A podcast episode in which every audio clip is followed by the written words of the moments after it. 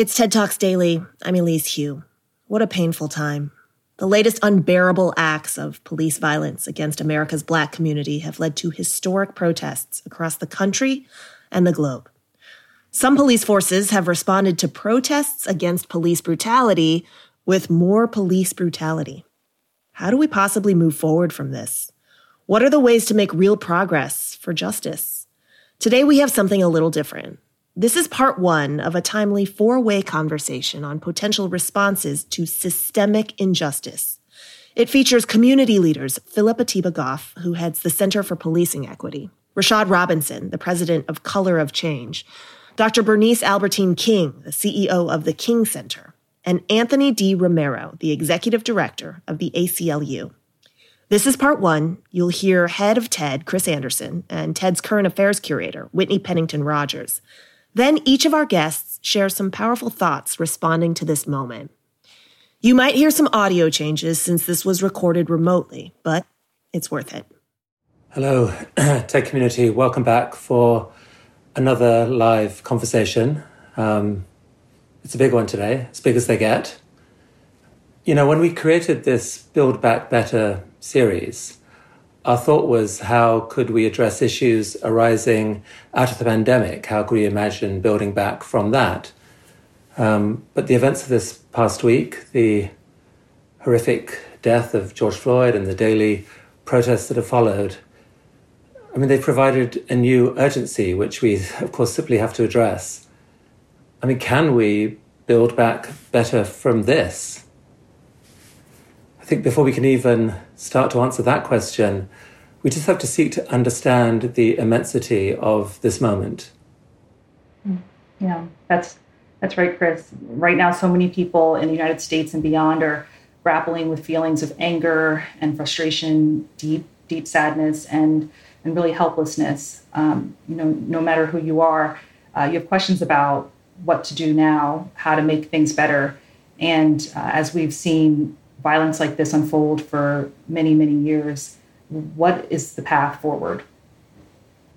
We're joined today by a group of activists, organizers, and leaders known for their crucial work in social justice and civil rights. Uh, we're so grateful to have them here to engage in a discussion about racial injustice in America, the unbearable acts of violence that we've, the acts of violence against the black community that we've witnessed.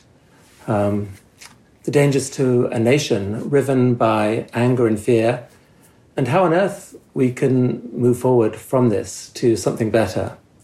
So, first, each of our four guests will share their thoughts on how we move forward from this moment, and then we'll engage as a group, including you, the TED community. And we'd like to thank our partner, the Project Management Institute. Their generous support has helped make today's interviews possible. And of course, as Chris mentioned, we want you to take part in the conversation. So please share your questions using our Ask a Question feature and continue to share your thoughts in the discussion thread. Thanks, Whitney. Okay, let's let's get this moving. Um, our first guest, Dr. Phillip Atiba Goff, is the founder of and CEO of the Center for Policing Equity. They work with police departments across America, including in Minneapolis, to seek measurable responses to racial bias. Phil, I can scarcely imagine how distressing the last week must have been for you. Welcome, and over to you for your opening comments. Thanks, Chris. Um, yeah, this week has been a gut punch to anybody who felt like we could be making progress in the way that we put forward public safety that empowers particularly vulnerable communities. Um, we started working in Minneapolis about five years ago. Uh, at the time, it was like most major cities in the United States, a, a, a department that had a long history of unaccounted for violence from law enforcement targeting the most vulnerable black communities. And we try to put uh, into place a number of things that we know work. Um, change the culture so that the culture can be accountable to the values of the community. And what we saw was small but measurable progress. we always knew with small and measurable progress that you're one tragic incident from going back to ground zero. But the events of the last week and a half haven't brought us back to ground zero. They've torched ground zero and we've dug a hole that we have to dig ourselves out of. What I hear from police chiefs who call me, from activists I talk to, from folks in, in the communities that are on literally on fire right now. I hear folks saying, I had one activist say to me that the pain that he was feeling was too large to fit into his body. And without thinking about it, I said right back, that's because it's too large to fit into a lifetime. What we're seeing isn't just the response to one gruesome, cruel, public execution, a, a lynching. It's not just the reaction to three of them Ahmaud Arbery, Breonna Taylor, um, and then George Floyd. What we're seeing is the bill come due for the unpaid debts that this country owes to its black residents. And it comes due usually every 20 to 30 years. It was Ferguson just six years ago, but about 30 years before that, it was in the streets of Los Angeles after the verdict that exonerated the police that beat Rodney King on video. It was Newark, it was Watts, it was Chicago, it was Tulsa, it was Chicago again. If we don't take a full accounting of these debts that are owed, then we're going to keep paying it. Part of what I've been experiencing in the last week and a half, and what I've been sharing with the people who do this work, who are serious about it, is the, the acknowledgement, the soul crushing reality that at some point, when things stop being on fire, the cameras are going to turn to something else. And the history that we have in this country is not just a history of vicious neglect and targeted abuse of black communities, it's also one where we lose our attention for it.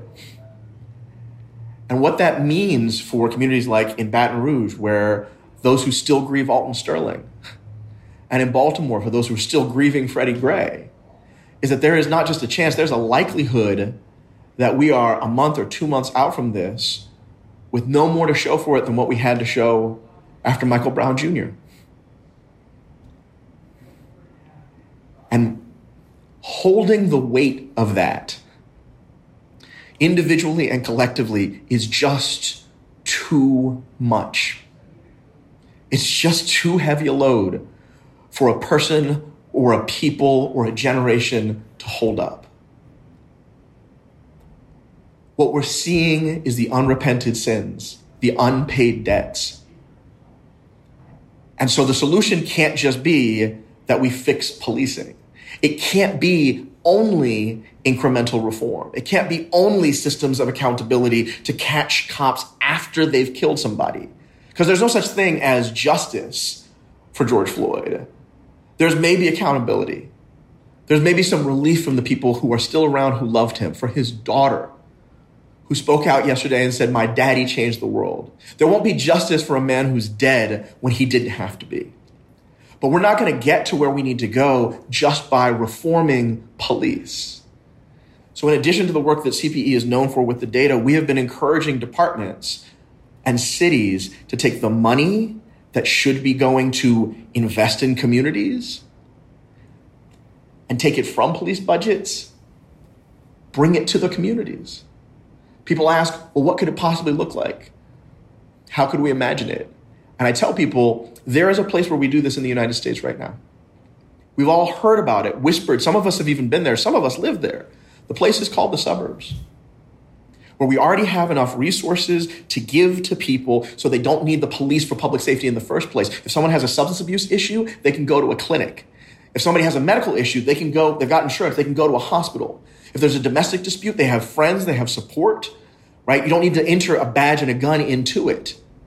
If we hadn't disinvested from all the public resources that were available in communities that most needed those, we wouldn't need police in the first place. And many have been arguing even more loudly recently that we don't. If we would just take the money that we use to punish and instead invest it in the promise and the genius of the community that could be there.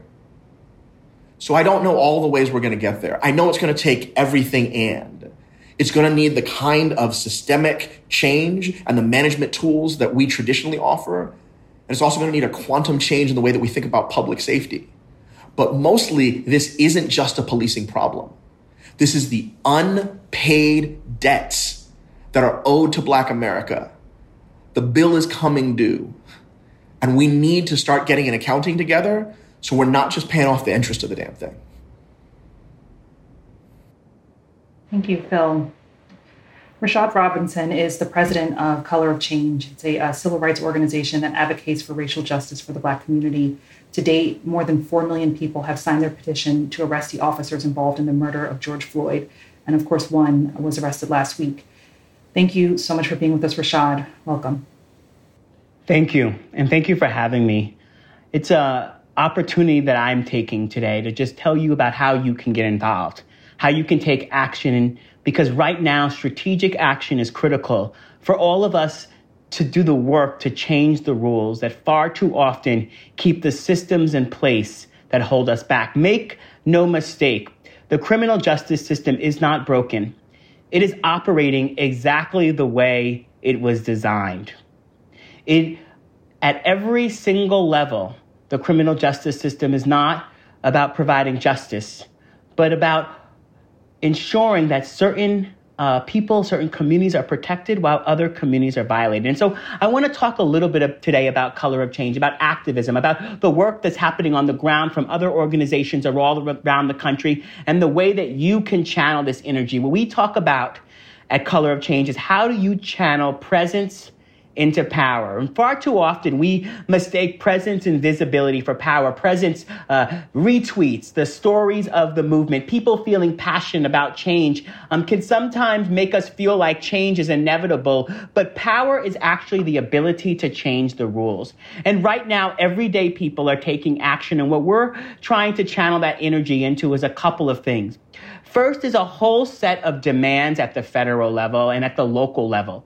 Um, as Phil described, that policing, um, you know, um, operates on many different um, channels. And what we need to recognize is that while there are a lot of things that can happen at the federal level, locally all around the country, um, there are decisions that are being made in communities around how policing is executed, where community needs to hold a deeper level of accountability. At the state level, we need new laws. So at Color of Change, we've built a whole platform around a set of demands and are working to build more inner energy of everyday people to take action. We're fighting for justice for Ahmaud Arbery, Breonna Taylor, and George Floyd. We're also fighting for justice for other folks whose names that you haven't heard, Nina Pop and others, whose, whose stories of, in, of injustice and the relationship to the criminal justice system represent all the ways in which fighting right now um, is important. Over the last couple of years, we have worked to build a movement to hold district attorneys accountable and to change the role of district attorneys in our country. And through the Winning Justice platform at Color of Change, www.winningjustice.org, what we have worked to do is channel the energy of everyday people to take action. So for folks who are watching what's happening on TV, seeing it on their social media feeds, and are outraged about what's happening in Georgia, what's happening in Tennessee, what's happening in Minnesota, you yourself probably, most likely, live in a place, in a community where you have a district attorney that will not hold police accountable, that will not prosecute police when they harm, hurt black folks, when they violate the laws. You live in a community where uh, police are part of the structure that is uh, racking up mass incarceration, but many other aspects of our system um, are racking up incar- mass incarceration, and district attorneys are at the center of it. You live in those communities and you need to do something about it. And so at winningjustice.org, we've created the only searchable national database on the 2,400 prosecutors around the country. We're building local squads and communities for folks to be able to engage around um, efforts to hold DAs accountable. We've worked with our partners across the movement, from our friends in Black Lives Matter to um, folks who are do policy work to our friends at local ACLU chapters around the country to build six demands, six demands that folks can get behind in terms of pushing for reform. And then we've built public education material. But the only way that we work to change the way that prosecution happens in this country is that if people get involved, if people raise their voice, if people join us in pushing for real change. At the end of the day, I want people to recognize, though, and Phillip talked a little bit about this, is that people don't experience issues, they experience life that the forces that hold us back are deeply interrelated. A racist criminal justice system requires a racist media culture to survive. A political inequality follows uh, economic inequality, and they all go hand in hand. And so I also want us to not take ourselves out of the equation. We likely work inside of corporations that may post symbols for Black Lives Matter one day and then support politicians that work to destroy Black Lives Matter the next day. We oftentimes are engaged in, in practices inside of our companies or in our daily lives, supporting um, uh, media properties and others that are harming um, our communities or telling stories. Uh, recently, we produced a report at Color of Change with the Norman Lear School at USC. It's called uh, Normalizing Injustice, and it can be found at changehollywood.org. And Normalizing Injustice looks at the 22 crime procedurals, those crime shows on TV, and looks at all of the ways in which they sort of create a warped perception about our view of justice. Um, they, they create sort of an incentive for the type of policing we see on the country and, and actually serve as a PR arm for law enforcement. We've been working in writers' rooms around the country to work to push folks to tell better stories, but we need folks to be both active listeners and we need folks in the industry to push back and challenge those, um, not only the structures that lead to that content coming on the air, but the proliferation across our airwaves. At the end of the day, we have an opportunity in this moment to make change. Inflection points are those moments where we have an opportunity to make huge leaps forward or the real, real threat of falling backwards. In our hands is the ability to do some incredible things about undoing so many of the injustices that have stood in the way of progress for far too long.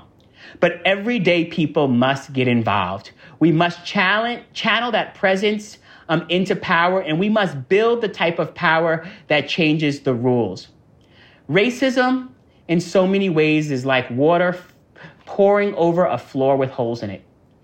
Every single, in every single way, it will find the holes.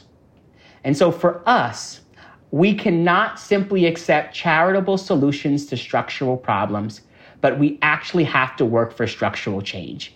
And so I want to end by saying one thing about how we talk about Black people and how we talk about Black communities in this moment. Because we have to say what we mean and we have to build the narrative that gets us to where we want to go.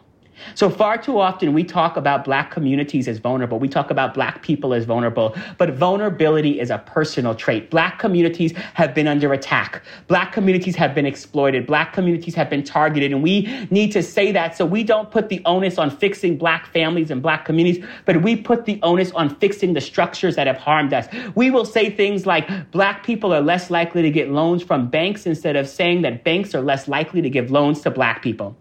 This is our opportunity to build the type of progress that makes real change. And at that center of the story, we need to show and elevate the images not just of the pain that we are facing, but of the joy, the brilliance, and the creativity that Black people have brought to this country. Black people are the protagonists of this story. And we need to make sure that as we work to build a new tomorrow, we ensure that the heroes are at the center of the liberation that we all need. Thank you. Thank you, Rashad. Dr. Bernice King is the CEO of the King Center in Atlanta, Georgia. Uh, the center is a living memorial to her father, Dr. Martin Luther King Jr. Um, it's dedicated to inspiring new generations to carry his work forward. In this moment when so many are hurting, how can we better approach unity and collective healing. Dr. King, over to you. My heart is a little heavy right now because I was that six year old. I was five years old when my father was assassinated. And he did change the world. But the tragedy is that we didn't hear what he was saying to us as a prophet to his this nation. And his words are now reverberating back to us. Change, we all know, is necessary right now. And yet it's not easy. We know that there has to be changes in policing in this nation of ours. But I want to talk about America's choice at a greater level.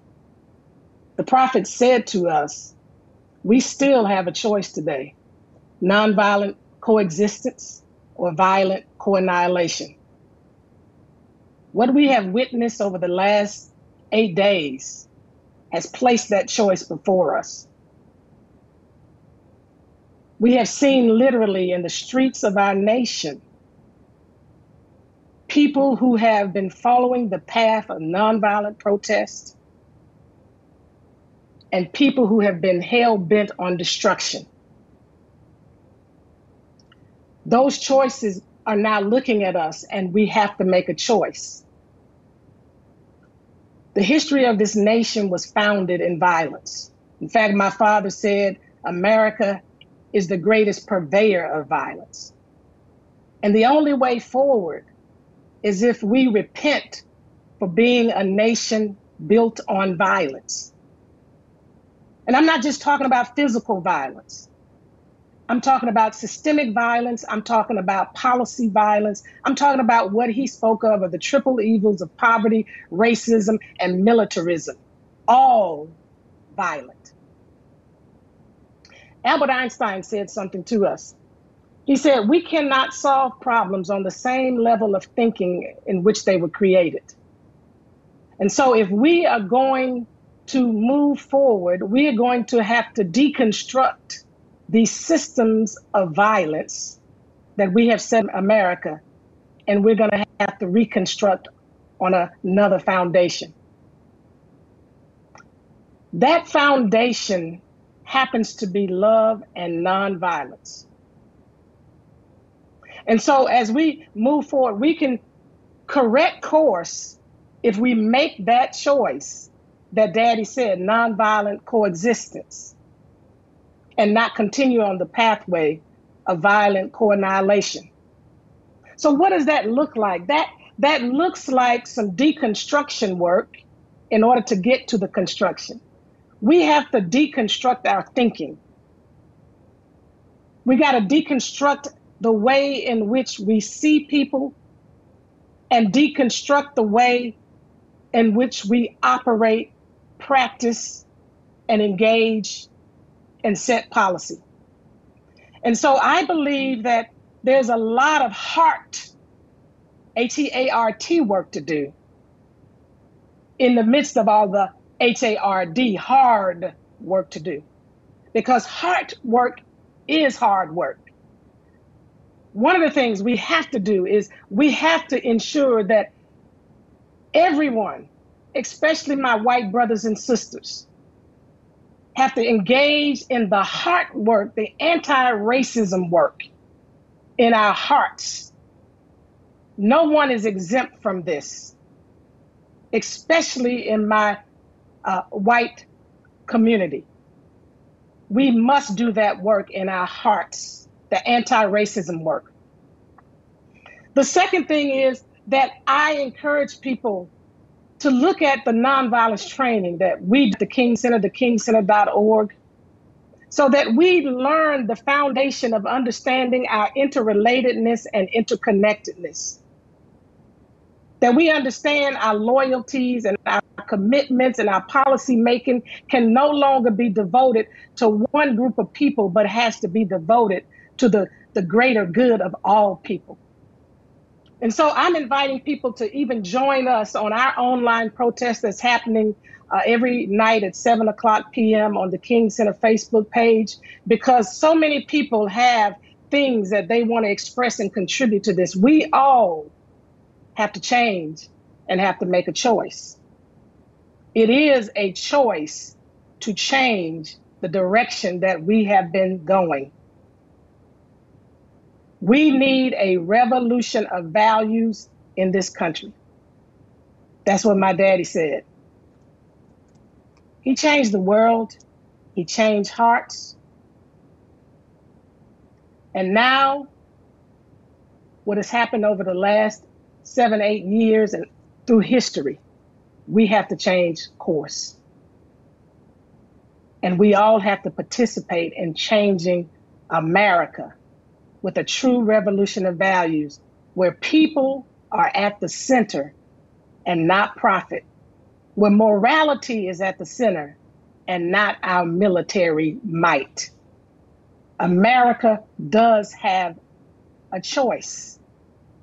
We can even choose to go down continually that path of destruction, or we can choose nonviolent coexistence. And as my mother said, struggle is a never ending process. Freedom is never really won. You earn it and win it in every generation. Every generation is called to this freedom struggle. You, as a person, may want to exempt yourself, but every generation is called. And so I encourage corporations in America to start doing anti racism work within corporate America.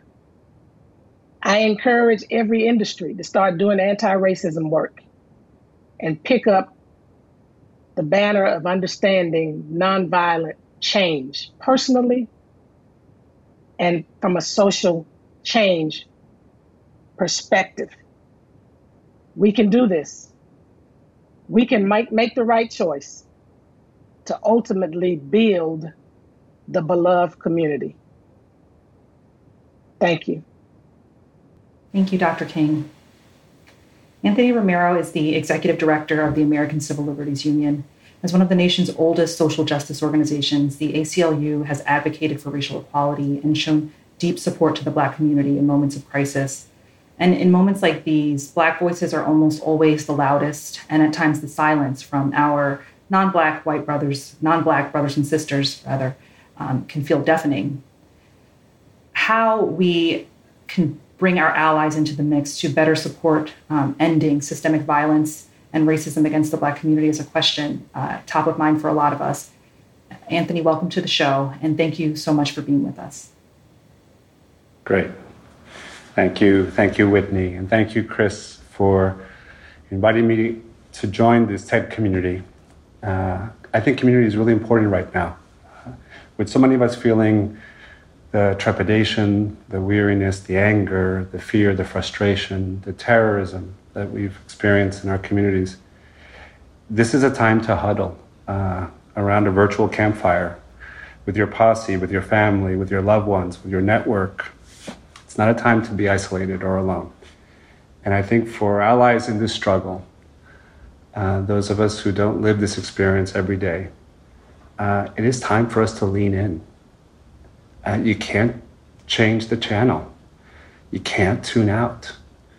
You can't say, This is too hard. It is not that hard for us to listen and learn and heed. It is the only way we're going to build, build out of this by hearing the voices of Rashad and Phil and Dr. King, by hearing the voices of our neighbors and loved ones, by hearing the voices on Twitter, people who we don't know. Uh, and so white communities and allied organizations need to pay even closer attention. This is the test of your character. How willing are you willing to lean in and to engage? For me, I, I have, um, these, these have been really hard couple weeks. Uh, I feel like this is really a test of whether or not we really believe in the American experiment. Do we really believe it? Do we really believe that out of many, one that a country with no unifying language, no unifying culture, no unifying religion, can we really become one people, all equal before the law, all bound together with belief in the rule of law?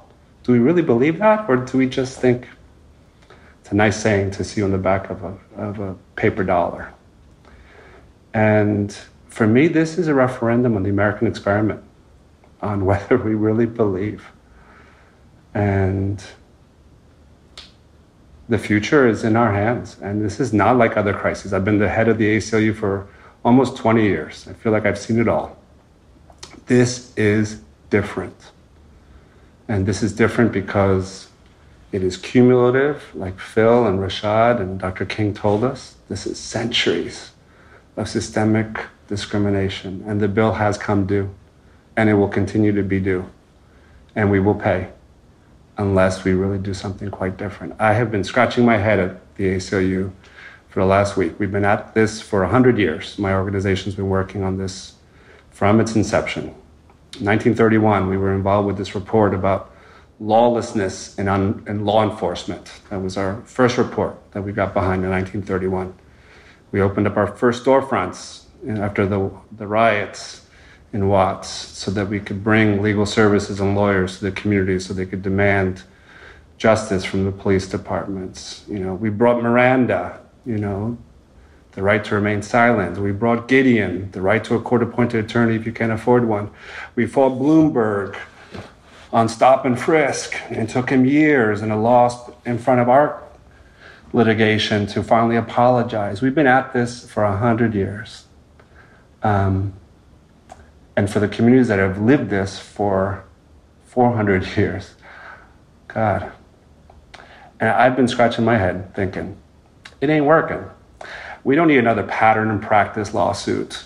We need another training program on racial bias or implicit bias in police departments. We don't need to find another lawsuit on qualified immunity. We don't need to kind of bring another race discrimination or gender discrimination lawsuit to integrate the police departments. Yeah, we've done that, and we will continue to do that. For me, where I've come is that we need to defund the budgets of these police departments. It's the only way we're going to take power back. And the more I've read over the last couple of weeks about where this country is, the more I'm clear that that is my North Star at the moment. We will continue to bring the litigation on qualified immunity. We will do the efforts to hold unaccountable law enforcement officials accountable. We will bring patterns and practice lawsuits because the Justice Department is not doing that. So we will continue doing all that good work. But the real thing is we're going to go after those budgets. And when you look at the fact that we spend $100 million on policing, more than incarceration, that the city of Minneapolis spent 30% of their budget on policing, the city of Oakland, 41% on policing. That when you have New York City Police Department spends more money on policing than it does on housing and preservation development, community youth services, homelessness, we're going after the money. And that's, that's hardcore advocacy. Bills dropped in local legislatures to cut the funding to police, to stop these programs that give the federal uh, military surplus to police departments so they become like little mini armies. These don't look like police officers, these look like standing armies. And the enemy are communities of color. So we need to take away their toys, we need to cut their budgets. We need to shrink the police infrastructure so that we can get police out of the quotidian lives of people of color and communities of color. The, the ubiquitousness of police enforcement on things that the police do not have a role, should not have a role to play. People do not, should not lose their lives over whether or not a cigarette pack has a proper tax stamp or whether a $20 bill was forged or not. That's not worthy of spending our dollars on police. Get them out of that business. Let's focus on the most important and the most serious of crimes, and that's it. That's it. We're going to de police our communities, shrink those budgets. We're going to reinvest those monies in local communities. It will be like water on stone campaigns in local legislatures, local city councils. We'll have report cards for people who talk out of both sides of their mouths and say, we believe in police reform, and yet they're still going to vote for 30 or 40% for the police? Mm-mm. We're going to put that right to the public. And I think we just have to stay at it because I think that's the only way we can go get at this in a different way because much of what we try to do is just simply not working. You know, with that, I, I struggle with how do you find the optimism in this moment because you have to find the optimism. You have to find the way that can I still think that even though in the face of such, so many setbacks, there's been change. It's been too little, too slow, not enough. We need to kind of rocket boost it. But you can't lose sight of the optimism. And You know, I've been thinking about who are the folks who inspire me. Dr. King's father, of course, and the words of Rashad and Patrisse Cullors and others have inspired me. But I found inspiration in the words of a kind of a, a scholar I really don't like very much, Sam Huntington. He's kind of often criticized as being a conservative, a racist. But sometimes you can find inspiration even in your enemy's words. And in his, one of his books, which I pulled off this shelf I have, is just he writes about how America is a disappointment because it failed to live up to its aspirations. And he actually ta- started talking about it as America is a failure because it doesn't live up to its ideals. But it's not a failure, it's not a bunch of lies, it's a disappointment. And in the disappointment also is the fact that there's hope. I'm paraphrasing it, but I think we have to kind of wrap all of that together and think about the disappointment and the hope and the resolve to do better. And we need to listen and lean in. And I thank the TED community. I thank Dr. King. I thank Rashad. I thank Phil. Uh, thank you.